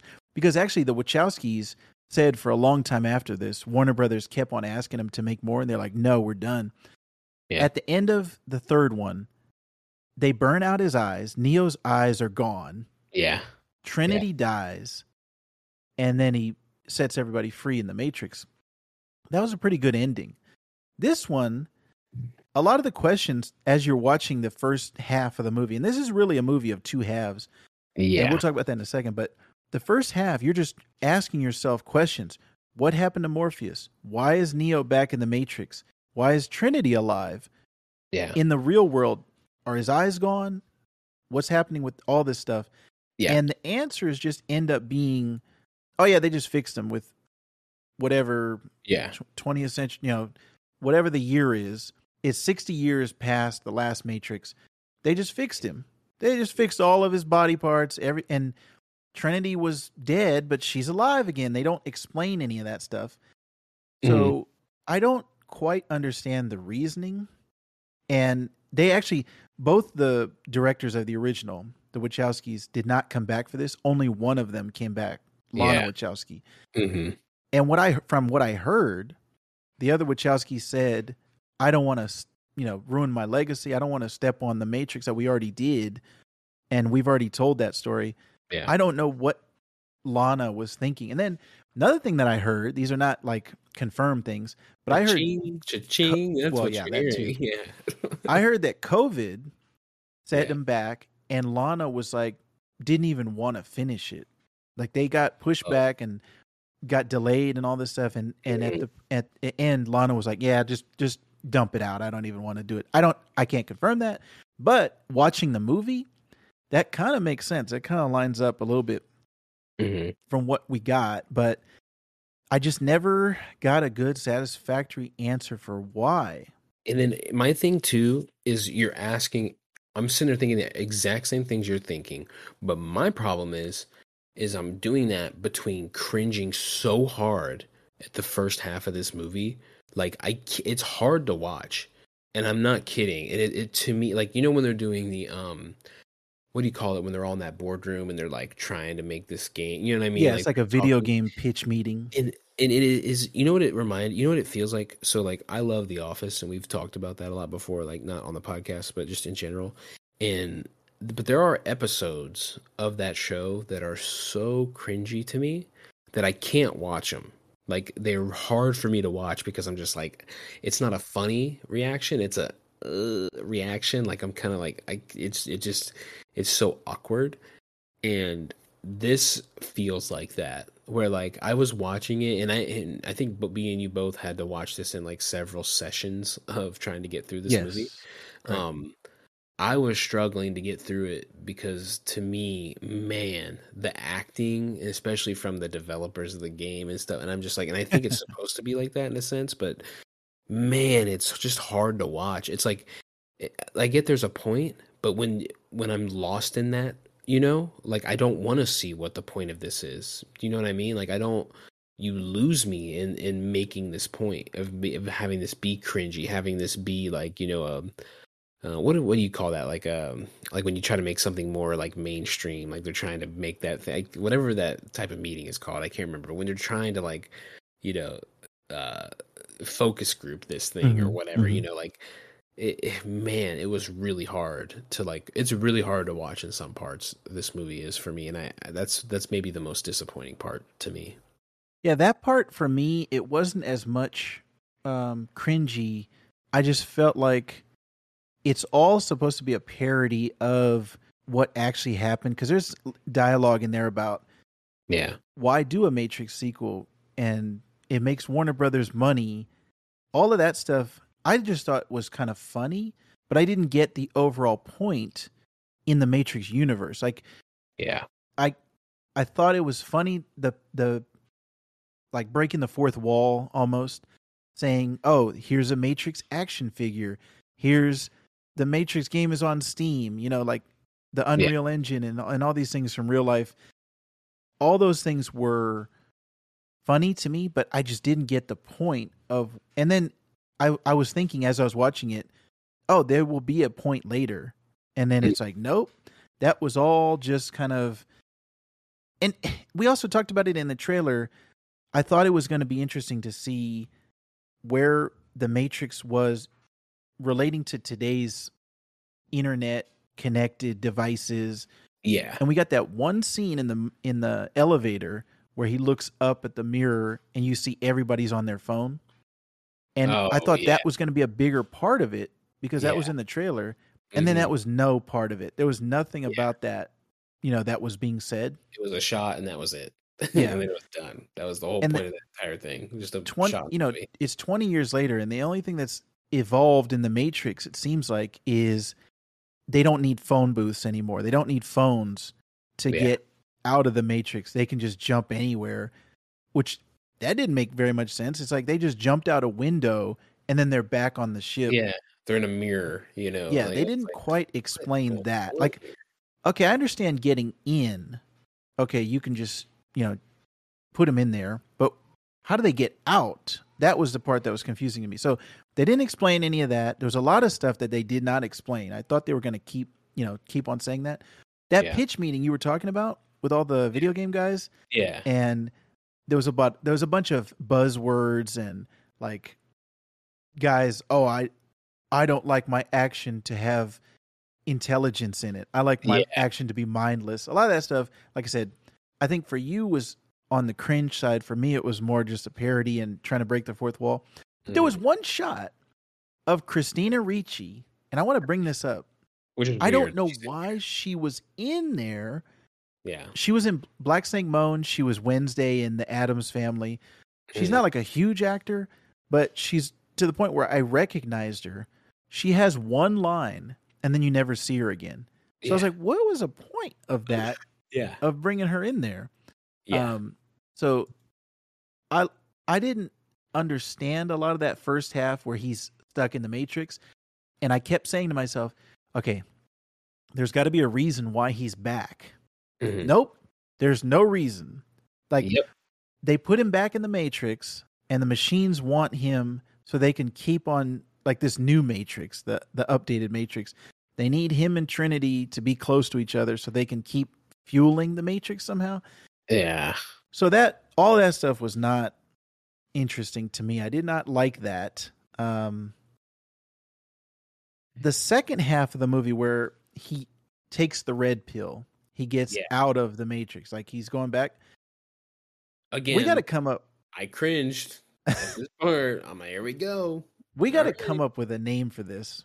Yeah. I think from now on, let's just call it the Force Awakens effect, where basically what that is, and we saw this in Ghostbusters Afterlife, trying to have member berries, trying yeah. to have nostalgia for the original groundbreaking property, whether it's yeah. Ghostbusters, Star Wars, Matrix, and we're even going to talk about this a little bit in Book of Boba Fett. Yeah. Trying to have the people who grew up on that thing have all this great feeling of, oh yeah, that's how I was when I was a kid. That's how it was when I originally loved that thing. And but to then, directly do it, right? Yeah. Through the steps of another character or the same oh, yeah. old character. Right. That and is that's the what important you... part to me, is that it's directly ripped, almost shot by shot, yeah. point by point, like things where you're like, that is the old movie. Like I said, when he is getting introduced to the, the crew, that is almost the exact same thing. The same color on the screen, the same characters being in like a half circle, Neo, you know what I mean? Like it is yeah. almost identical. Yeah. yeah. And you mentioned it with Halo Infinite, same thing. It's like, yeah. I guess I can, from a business standpoint, I can understand, okay, they're trying to have the same success that, that was with the original groundbreaking property, whatever it was, trying to have that same success in a new form and like reset everything back to square one. So you can yeah. do it all over again and keep making money all over again. But then when you think about it, from a creativity side, from a fan standpoint, mm-hmm. it leaves you a little cold after a while when you think, this feels like a cash grab to me. It doesn't feel like they're trying to make something new. Now, with Halo, it's a little bit different because with video games, a lot of it is thirty seconds of fun repeated over and over and over again yeah. throughout the whole yeah. game. Yeah. And Halo Infinite is a fun video game. The storyline, I think, is where we would have mm. the criticisms of, this is the same thing as before. Nothing new is being done here. Yeah. So it's not, you know, creatively not great. Yeah. Creatively, and then at least in the redemptive part of, of Halo is the core to a video game to me is gameplay. So like, even if you like, like with this movie, you know, there's nothing else about the Matrix that I'm doing. I'm not interacting with this medium in a different way. You know what I mean? Like with a video game, you get a little you you get a little more leeway with that because it's like, hey, you know what? It, they ran the same things, and hey, on this uh, maybe they multiplayer maps they recreate something, but like there's I'm I'm interacting with it in other ways other than like the story, like you said. So there's there's leeway there in movies, and I guess we should just call it member berries. I mean, that's the yeah. only way. That's like a quick, easy way to say, like, yeah, there's member berries in this movie. That's all this is filled with. Yes. It's just them recreating that. And that's a point that I'm going to make when we talk about Boba in a minute. But it it really bugs me when you do exact, almost like, you know, like you're just trying to do the same thing. Yeah. Like you're literally having Leo take the red pill in a room with Morpheus. You're having him reintroduce. You're doing yeah. the, almost the exact same things with slightly different characters in the room. And just recreating the movie, and in those, Force Awakens does all that. All those new Star Wars movies does that, where it tries to just recreate things almost like shot by shot in some ways, you know. Right, and I just don't like, you know, I don't like feeling like they're trying to get more money out of me and trying to pull that nostalgia out of me, and that's what I didn't like about Ghostbusters Afterlife, where it felt like, oh, it's Gozer again. It's the same villain again. It's mm-hmm. there's the old guys. And this is another thing. All these Force Awakens effect is bringing back the original guys. Because in Force Awakens, it was Han yeah. Solo's. It was Princess Leia. It was Luke Skywalker. Mm-hmm. In Ghostbusters, it was all the original Ghostbusters. Now in this Matrix, it's Keanu Reeves and Trinity. Bringing back the original people who are much older now, not the same as they were in the original thing. And it's not the same. You, you're not, you know, everyone is in a different place in their lives from a viewer standpoint and from the actor standpoint. So just remember it as it was. Remember the Ghostbusters as a good movie from the eighties. Yeah. And that's it. It, we don't need the Ghostbusters children coming along and the grandkids and mm-hmm. all the new people. And same thing with Force Awakens. It was like, all right, well, Rey is a Skywalker. Why does yeah. Rey have to be a Skywalker? Why can't she just be who she is? Why do yeah. we have to go back to Tatooine? And we'll talk about that in Book of Boba Fett. Why yeah. do we have to continue the Skywalker? And you and you and I have had this conversation before. Mm-hmm. There are other families in the galaxy. The Skywalkers are not the only family that yep. exist. And and I think, you know, the the maybe the most the grossest thing about it to me is like like you said, is that it feels like it's it's a cash grab, or like Like, I feel like a studio hired somebody, hey, write this thing for us. And then you have, like, somebody where I, you know, I appreciate when somebody brings something new to something that's existing, right? Like, let's say, you know, we talk about Scott Snyder having the Court of Owls. You know, what a great yeah. thing. I think universe, I know some people don't like it, but, you know, I thought, what a great thing to bring to the Batman universe. You know what I mean? Bring, like, the Illuminati type of thing. Yes. Now, imagine if D C was like, hey, man, we think this is cool, but could you just make that Bane's thing? It's like, no. You know yeah. what I mean? Like, you're, you're, you're like molesting the idea. Like, you're yeah. taking away from somebody's original thoughts and their original, like, creativity. Like, even if right. it sucks, that's fine. But, like, you know, let them do things. Like, this to me feels like you're, like, force feeding us, you know? Like, yeah. you're, you're doing that. And, and it's a shame, too, especially when it's, I think it, it sucks the most, and especially in this, because, like, you know, I I think a lot of people, you know, would be aggrieved. Like, we fucking love Keanu Reeves. You know, oh yeah, love all these characters, and then for you to for them to, to do that to the to just make it suck, I think it sucks, because I don't want to be like, hey, I hated that movie. I like Keanu in it, but I just there's things that were hard to deal with, you know. Right. So I wish they would kind of, I wish they would have had a reason to tell this story. Mm-hmm. This movie was a two hundred million dollars movie. I did not feel like there was anything on screen that looked like it was a two hundred million dollars movie. No. A lot of the visual effects, you know, they're updated versus nineteen ninety-nine when the original came out, or like we talked about yeah. the Burly Brawl with the, with the sequel. Mm-hmm. But there's nothing like groundbreaking. There's nothing that bullet time. And they and remember they, that they in the video cool. game pitch meeting. Yo, bullet time. Bullet yeah. time. Bullet, bullet time. time, baby. Yeah. And that was another thing. Did you, from that meeting, did you understand um, that to be, that was happening over and over again? Because they were saying the same things, but they were in different clothes. It looked like they were different days. One of the things was oh, bullet time. Right. Bullet time. You're, bullet time. Yeah. Yeah. So I didn't Me understand. Was that confusing. supposed to be? I, I have not, but I, that's a good point now that you bring it up. I don't think I thought that in the time. I think because I was just so annoyed with other stuff yeah. that was happening. But that's a good point.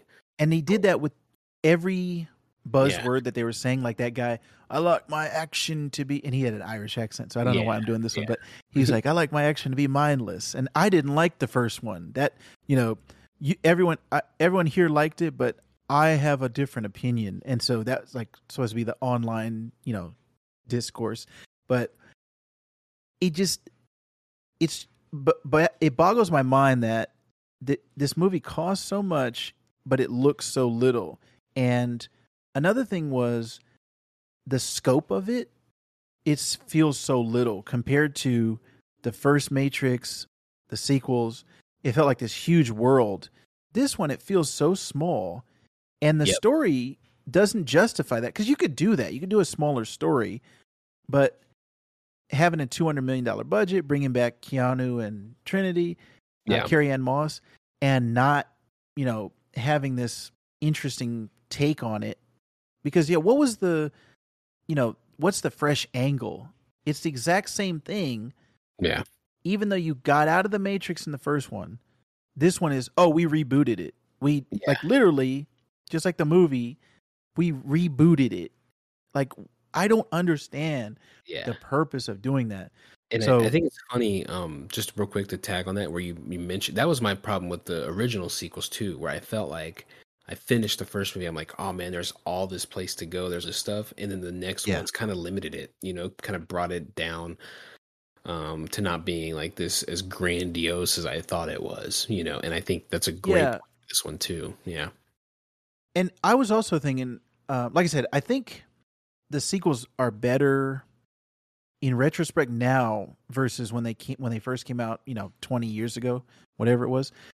Um, but I was also thinking, what if this was the only sequel to the original? Let's say if two and three didn't exist, and it was just, you know, you can forget the Zion stuff and forget Jada Pinkett's character in this. It was hard to look at in this movie. Yeah. She was weird. Yeah, that I couldn't look at her. It was weird. I was like, this looks strange.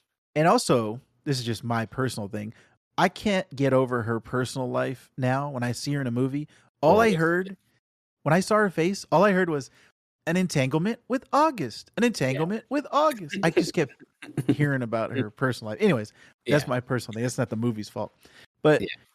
I feel like, um, and now that threw me off, uh, it just, it feels like if they had just done this instead of two and three, it would have been an interesting thing mm-hmm.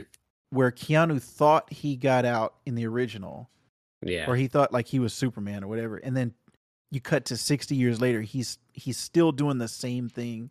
Why not and, make that a new guy? You know what I mean? Well, yeah, like, that's another thing. It's like, dude, make that a new guy. Like, why does yeah. Neo... Neo broke out and he captured him and held him down. Like, come on, man. Like... Yeah.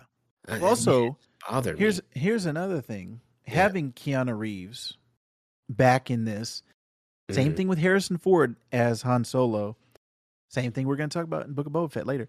Yeah. Him being fifty-seven years old in real life. yeah.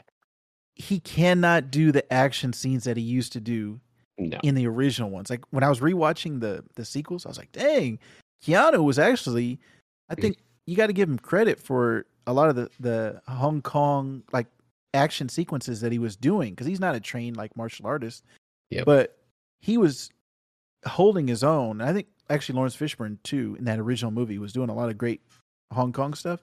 This one, he's got a couple fight scenes, but he's moving a lot slower, and the majority of the time, he's just doing the telekinetic stopping bullets and force pushing. This, That's the main. This, yeah. This arm thrust. That or, yeah. arm push the had to be fifty out. Times. Had to be forty-five yeah. times. Through the wall, so, through the toilet, through the thing. Yeah. Every time. Yeah. yeah. And then, so actually, did you get to the end? Because you were saying you had to watch it in a couple pieces. Did you actually get to the end? Yeah, where Trinity was like controlling everything. Yeah, so she could fly, but he couldn't fly. Yeah, Why would... was he able to stop the bullets, but he couldn't fly anymore? He can't remember how to fly. I didn't understand that. It, yeah. I... Unless it's like the directors are like, well, we should have had more female empowerment in the first one. Even though Trinity was like really strong, she was yeah. the one. Now she's the one who can fly. Yeah, I'm like, The only yeah. thing I got out of the whole thing yeah. was that it's supposed to be this, you know, love story with Trinity and, and Neo, and their love is timeless or whatever. Yeah. I still don't understand how their bodies have been repaired. Mm-hmm. They showed the machines fixing his eyes, but oh, that yeah. was it. Yeah. There's no specific, oh yeah, we have medicine now that can fix your body, but nobody else's body. Can I say something too about the Keanu thing? What a shame too, because you can do Keanu action. John Wick has proved that over the years. You can, he can still do things, you know, I mean, obviously you can't do the jumps and all and all, you know, and yeah. like it's physical, but like you can still make him look good in a movie. You know what I mean? Like it right. is possible. Like you can do things, you can change things. And I know a lot of that action is with guns and stuff, but like to, yeah, I, they, I just feel like they didn't use him the right well, way. Well, a little bit of backstory. They were actually filming John Wick at the same time, yeah. but that just got pushed back. So we, yeah. we won't be seeing that one for a little bit, but the next John Wick movie, and that's why he's got the long hair and the beard. It's because uh-huh. he was filming John Wick also. Yeah, yeah, and, you know, thankfully, you know, Keanu is great in other things, and it's a shame this came out, but he's still great. But um, I will say the only other thing, there wasn't really many instances where I sat back in this and was like, oh, this looks cool. And even the one that I thought, you know, when they were doing, um, what's the, uh, what's the dude's name? Um... Uh, How I Met Your Mother. What's, what's the actor? Oh, Neil Patrick Harris. Neil Patrick Harris. Thank you. With him, I'm like, there was, you know, his whole like being faster than time thing, mm-hmm. and the effects they had. Like, you know, when he's she's about he's about to shoot Trinity, and he's in there like doing the, you know, dialogue with Neo, and he's, you know, and they have him at like a lower frame rate than what's going on, so they do that like Spider-Verse effect where, yeah. you know. You could tell he's like choppier on the screen, but they're supposed to make it seem like he's moving faster through space. I was like, okay, you know, this stuff is cool. And then, and then it, it felt a little forced, like where they're in like that body shop thing and there's like sparks going off from welding and those are slow motion in the background, but Neil Patrick Harris is moving through faster. So they do things and they tried, but that was like the only time where I sat back and was like, all right, this looks kind of cool. But even then, you know, I was just, it just kind of felt like a, it was like a wet fart of a movie, you know, I just, yeah. whatever. I, there were, there are pieces of it that I liked, but overall, I just don't, I think they should have left it alone. Even when they did the sequels, I was like, the first movie is perfect. When he just flies off at the end, yeah. I didn't need to know any more story beyond that. I love that first movie overall, and the ending I thought was great. But as I watched, like I said, as I rewatched the sequels, I liked the way that they kind of tied up everything. But mm. even bringing back the little girl who is, I think that's the Jonas. Uh, oh, wife. yeah. From um, the sequels. Yeah. Yeah. Bringing her back. It was like, a lot of it's just member berries. Remember that? Remember that? Yeah. yeah remember that little girl? Yeah. So I don't think it quite lives up to the Matrix legacy. And I don't think there was a, a compelling reason to bring all these guys back after twenty years. This could have been done, you know, I don't know, five years after the, the last one. And, and they would have been a little bit younger, would have been more action maybe. Um, but the, the, one of the biggest things for me before we end it, I don't think there was any suspense the entire time. No. I never thought, oh, they're in trouble. Like something yeah. bad's going to happen. Wow. It just felt like they were going through the motions. It was just going from point to point. We know this is going to end, and they're going to fly yeah, around. And Neo and Trinity are in this room, especially being held. But we got in there pretty quick, and we just freed her up anyway. Yeah. Let's make them do this thing. There was no suspense throughout. So, yeah, I, I agree with you. It was a disappointment overall. Um, I didn't think it was, like, the worst thing I saw this year, but no. the fair. expectations were so high, it was yeah. a letdown. This should be, like you said, The Matrix... Remember that? Like it should be Matrix colon, remember that question mark should be the title of this movie. Yeah. So now let's finish up our supersized episode here with chapter one of the Book of Boba Fett. Another thing that we had been anticipating. Yeah. Another thing that has I've long been hyped about, especially I think yes. more than you. And I think before we get into it, I think just from the way we've talked about it, I enjoyed this more than you, but go ahead. Yeah, I think you're correct. Um, but a lot of my questions about Book of Boba Fett as I was watching it was the same as I had for The Matrix Resurrections. Uh-huh. Why does this exist? When we have Mandalorian already, we need the Book of Boba Fett. And that was even from day one when they announced it. Yeah. I was like, oh, great. They've got a reason. Jon Favreau and Dave Filoni have a reason for bringing Boba Fett back, right? Yeah. And it's hard to judge because we haven't seen the whole season yet, so we don't know the full story. But just by, I'll just talk about chapter one as if it is only chapter one. I'm not talking about the full mm-hmm. Boba Fett story. These are your so, initial worries, let's say. Yeah. Is that fair? Yeah. And I was, I'm still, I'm not going to, like with Matrix, I can tell you, why does it exist? To make more money. Yeah. That was the reason. There was no story reason yeah. that I I think was an interesting reason to bring back Neo and Trinity. For Boba Fett, I can't answer that yet. So I'm still going to have it in the back of my mind. Why does this exist? Yeah. But just judging it off of chapter one, I think they did a pretty good job. And I think Favreau wrote this episode. Uh-huh. And Robert Rodriguez directed it. I think he's directing all of them, if I'm not mistaken. Because he actually directed the episode where Boba Fett appeared yeah. in Mando. In Mando, yeah. So I'm just going to judge it off of that. And I and I think they did a good job doing the framing device, which was mm-hmm. there was flashbacks and there was present day. And so every time he kind of went into the back to tank, which is where you heal in Star Wars. Yeah.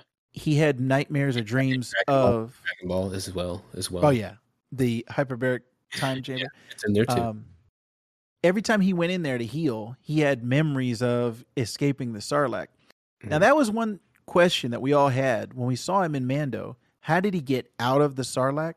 Yeah, and I'll I'll ask you, but for me, I kind of was underwhelmed by. Oh, he. Turned the flamethrower on and then he just dug his way out. That was the yeah. way that, because the Sarlacc is supposed to be this inescapable thing. And it's, because Boba Fett gets yeah. out, that makes him immediately like this great, you know, guy. Yeah. So when they just showed him, like I said, he turned on his flamethrower and mm-hmm. then he just dug his way out. I was a little underwhelmed by that point specific. How mm. did he get out? So what did you think about how did he get out of the Sarlacc? Were you thinking he was going to do something bigger? You know, I I thought when I, I t- you know to me I wasn't I didn't really have an expectation on that. I think I just kind of wanted it to be oh hey here's the here's him doing it and then getting it out of the way. So I you know I think like you said there could have been a little more there, but at the same time I also don't want them spending half an hour on that either, you know what I mean? Like I don't want I kind of wanted it to be quick in a mm-hmm. way um and it's funny actually, like I you know and then even the sequence following that, you know we we have that there's that TikTok out there uh of um what's his name uh he's on uh, the comedian uh Patton Oswalt. He's oh, like, yeah. reading off right. you know the sequence of events and they do that basically yes. um so you know I, I thought it should be You know, maybe, maybe there could have been something cooler, like if he had another tool or if he blew something up or if he did something, you know, unique to get out of it. Um, but it didn't bother me that much in the grand scheme of this first episode, mainly because I just, I don't really, I don't really care too much mm-hmm. about how he got out of it. You know, to me, it's more about the stuff that's going to come afterwards. Um, yeah. Is what I'm more concerned about. So, Um, yeah, I would say it's maybe a little lacking on that. Although I thought like some of the shots were cool, him being in there with like the stormtrooper gear and stuff. Yeah, you know, I was like, oh, this looks kind of cool. This is like an interesting, you know, take on this. And I think it, um, you know, it, it sucks that there wasn't something more grandiose. But I think also like you know, you would expect a Boba Fett character, you know, a, a you know, an assassin that's you know, highly renowned would be able to get out of a situation like that. Um, So yeah, I guess maybe a little bit boring that it was just the flamethrower and kind of that was it. Like they didn't really elaborate. Um, but I didn't think it was like, you know, I wasn't like disappointed with that part, if that makes sense. Yeah. I think there was two things that I was wondering when mm-hmm. we got the announcement. Number one, how did he get out? How did he get his armor back? And what is going to be the crime syndicate storyline? Because yeah, him taking over for Jabba, okay, he's going to be the head of this crime, you know, family. Okay, now what? Like, what, what is the reason for that being a good story? Yeah. Or, you know, a good plot point to say, we're going to make a whole series out of Boba Fett doing this. Mm-hmm. And this first episode didn't really answer that for me. It's a lot of it is, okay, how did he get out? What did he do, you know, to get to this point? And then in, that was in the flashbacks. In the present day, he's setting up that he wants to rule out of respect instead of out of fear. He's doing things differently than the way Jabba did them. But immediately, he's getting... You see that his new way of doing things, there's going to be a problem because people don't respect you if they can beat you, right? If they can come up... Escaping attacked, yeah. Yeah. And for me, that was kind of like... Okay, number one, it shows maybe that Jabba had the right idea by ruling out of fear because people probably weren't going to attack him. And he wasn't coming out of his his throne room that often. Yeah. But then having those Gamorrean guards, those piggies, those yeah. guys basically saved him because if without them, he probably would have been taken out. Yeah. And that action scene showed yeah. the same thing I said about Keanu. Oh, having, the age. Yeah, yes. having Tamora yeah. Morrison, who is sixty-one years old, yeah. playing Boba Fett. Now, this is an actor that played Jango Fett in the, the prequels. Yeah, and then years ago. Yeah. They got him to do Boba Fett's voice and Jango Fett's voice, you know, throughout the different animated series and everything that they've had since the prequels where they had to have an adult Boba Fett. They've yeah. had this actor's voice. And... he's done fine for doing all those things, but now comes to the point where Boba Fett is this iconic character. We've known about him since the eighties, right? We've been, and it's now people have been wanting this, you know, besides just a comic. And I, and I guess that's what I would say in your uh, just real quick, like in reply to why does this exist? This doesn't hit the same thing of Matrix for me, where they're just recreating. Like at least mm-hmm. this is not something that's been in a major Star Wars television show or movie. Yeah, you've seen it before. You know what I mean? Like, at least this is yeah. like, you kind of assume this is what happened because it's kind of the only explanation, right? Yeah. At least you're, this is like, hey, this isn't, you know, you're not, they're not recreating another Boba Fett from twenty years ago climbing out of the sand. You know what yeah. I mean? Like, at least this is new in that respect. Right? Yeah. The only, the only problem with that is we already had two seasons of Mandalorian, which mm-hmm. that kind of filled that gap of, oh, what would somebody in a Mandalorian armor look like if he was just taking people out? You know, he was just being cool and yeah. we cared about that character. So we're already to the point now where we all love Mando. Yeah. So now Boba Fett kind of has to prove himself because everything was off of that armor. There wasn't anything really in the, the original Star Wars movies that he yeah. did because I think he had four lines in the original two and movies. He doesn't. Does he use any of the knee? He doesn't use his like no. knee pins or nothing else. No, none of those. Like, yeah, everything stuff. Like that was either yeah. a video game or a comic book, yeah. something where it was not, you know, in, in a novelization, whatever. Yeah. Uh-huh. But we didn't see him live action use any of those things. So we've got forty years of bent, uh, pent up, you know, people getting tattoos, you know, yeah. like mm. identifying with the, and that I think that was originally why The Mandalorian was also very popular because people saw him in the Mandalorian armor and the same feeling that they got out of Boba Fett, they were getting that out of Mando. So at this point now, I think they really have to, by the end of this, I don't know if they're going to do another season of this, but by the end of this season, for me, in order for this to be a success, they have to give me a good reason why this, you know, why we needed a show instead of just that episode of Mando where he came out. Cause I was satisfied with that, where he came yeah, out same, and, yeah. you know, even in that though, he was showing his age on those fight scenes. Yeah. And no it's, disrespect, you know, to Tamora Morrison, he's a good actor, but he's sixty-one years old. He's yeah. not going to be throwing down with the young guys. Yeah. And even when I was watching Mando, I was watching some clips of Mandalorian, and just him walking, I was like, dang, man, there's like night and day just yeah. from Pedro Pascal or, or whoever the stunt double is for Mando. Yeah. Just seeing him walk and seeing a younger man.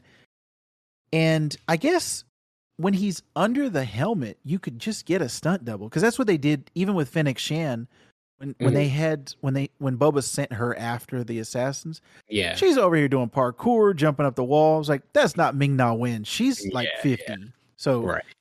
they could do stuff like that with stunt doubles and, and having them under the armor. But I was going to ask you this: what did you think about how often he had the helmet off his head? Because Boba Fett's yeah. whole identity, it's kind of like Spider-Man. Like, the whole identity, when you think of Boba Fett in your mind, you're mm-hmm. not thinking of him unmasked. You're thinking of him in the armor. So what did you think about him in this episode? Which which I did not. Yeah, I was not a huge fan yeah, of that. And like also that. to be doing it in public. Like yeah. he does, yeah. You know, I'm like, hey, man, like, what are you doing? Like, the whole point of view is supposed to be a little bit mysterious. So I think yeah. they're missing that too.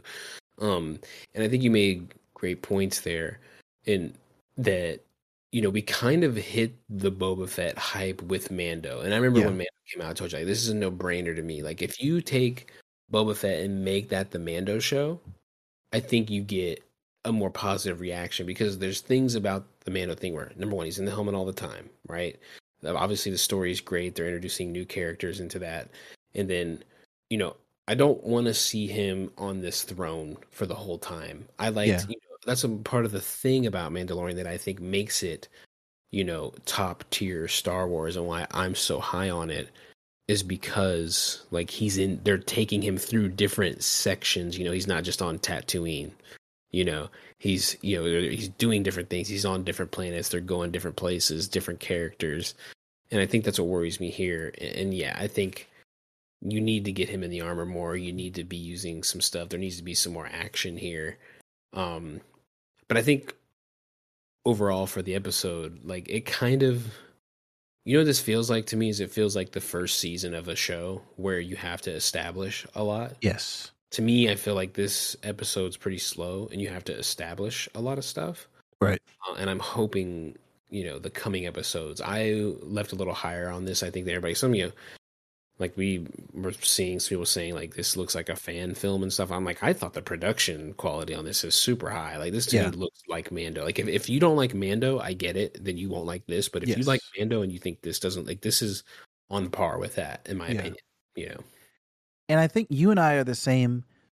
We have, because of Mando, because of the first two seasons, and because of Clone Wars, we have a level of trust in Dave Filoni and yeah. in Jon Favreau that they must have seen something in Boba Fett and said, all right, this will be a great show on its own.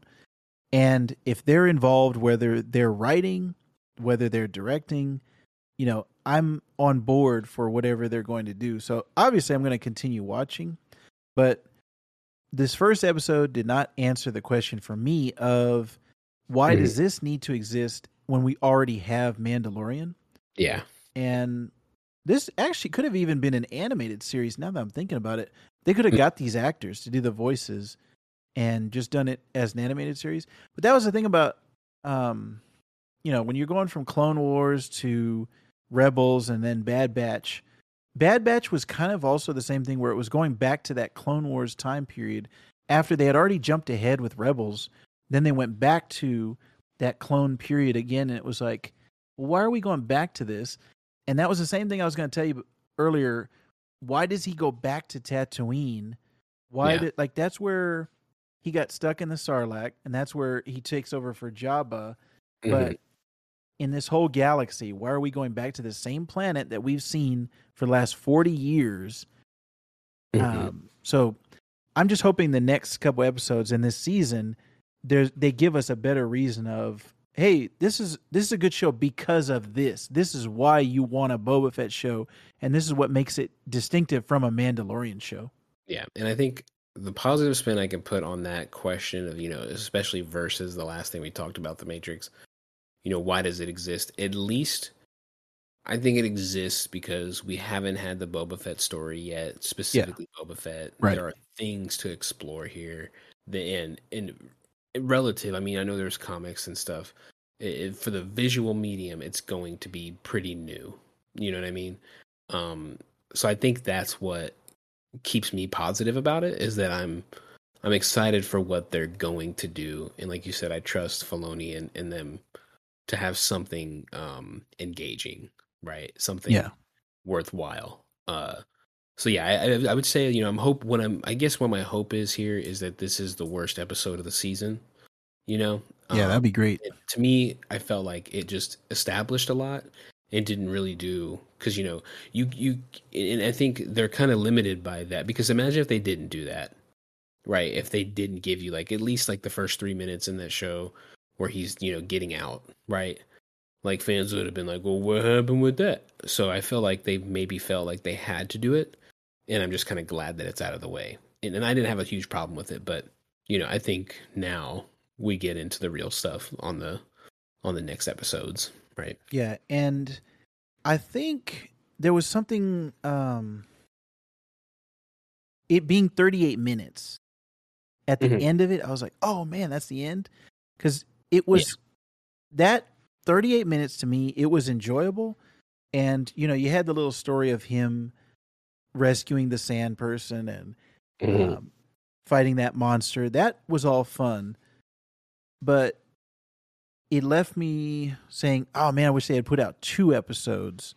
And then I would have felt more satisfaction at the end, like they did with Hawkeye, where they put out those first two. Yeah. And it was like, you can get a sense of what the show is going to be. Because again, I still don't know what is this crime storyline. Like what, what is it? What are they going to tell? Like other crime families are going to come in, you know, with Mandalorian. We got that very first episode, and it was, okay, he started off as a bounty hunter, but then he found Grogu, and then, whoa, that was the, the hook. You're like, I'm in for the rest of the series. Yeah. He's got to figure out where Grogu came from. He's got to try to return him back. Mm-hmm. At the same time, everybody's trying to hunt him down. So it was that lone wolf and cub storyline of trying to yeah. get the, the kid, protect the kid. With yeah. this one, with Boba Fett, after the first episode, all I can tell you is that was a flashback episode. That tells me how he got out of the Sarlacc, how he became wh- where we found him, you know, at the end of Mandalorian. Yeah. How he got from Return of the Jedi to Mandalorian. And yeah. there's like a five-year gap in between those two. Yeah. And Tamora uh, Morrison ages twenty years in between that, but yeah. I think at yeah. the end of the day, if this... like you said, if this is the worst episode of the season, I'll probably be satisfied for mm-hmm. Book of Boba Fett. So we'll we'll yeah. keep on going, you know, as the episodes come out. I, I think there's only going to be like maybe ten episodes. Something. But yeah. This this yeah. is going to be our Star Wars show for this year until yeah. we get Mando season three. One year from now, that's when Mando yeah. season three is going to come out. So that's going to wrap it up for this supersized episode of Seasons Change. We'd like to thank you for listening. Next week, I think we're going to be talking some Halo Infinite, because I'll be able to get a little bit more multiplayer time on Halo Infinite and more story time. I don't think there's any movies coming out specifically, so we might have to pull from our back catalog. We've got a ton of, of things that we could possibly talk about, but Halo Infinite might be our, our big topic. But we'll see next week. Whatever we've been engaging with, whatever we've been consuming throughout the week, we will let you know. We'd like to thank you for listening. Check us out on Twitter, seasons underscore podcast. If you want to let us know what you're consuming throughout the week, you can always leave us a voicemail, anchor.fm slash seasons change slash message, or on the Anchor app, you can just hit the button and record it right on your phone and send it over to us. We always enjoy, anytime you have some kind thoughts, you can review us on Apple Podcasts, or just let your friends know. Word of mouth is the best way to spread us throughout the internet. Don't forget to check out my weekly segment on Geek So to Speak, which is a weekly pod- weekly podcast with Wonder Rob and Schaff and the Corrections Department. Anytime you want to see us playing video games, Jeff and I can be found on the Geek So to Speak YouTube page. So check us out over there. And can you hear it, Jeff? Can you hear that noise, that sound? What is it? It's the Seasons Changing. God, that took forever. Ah!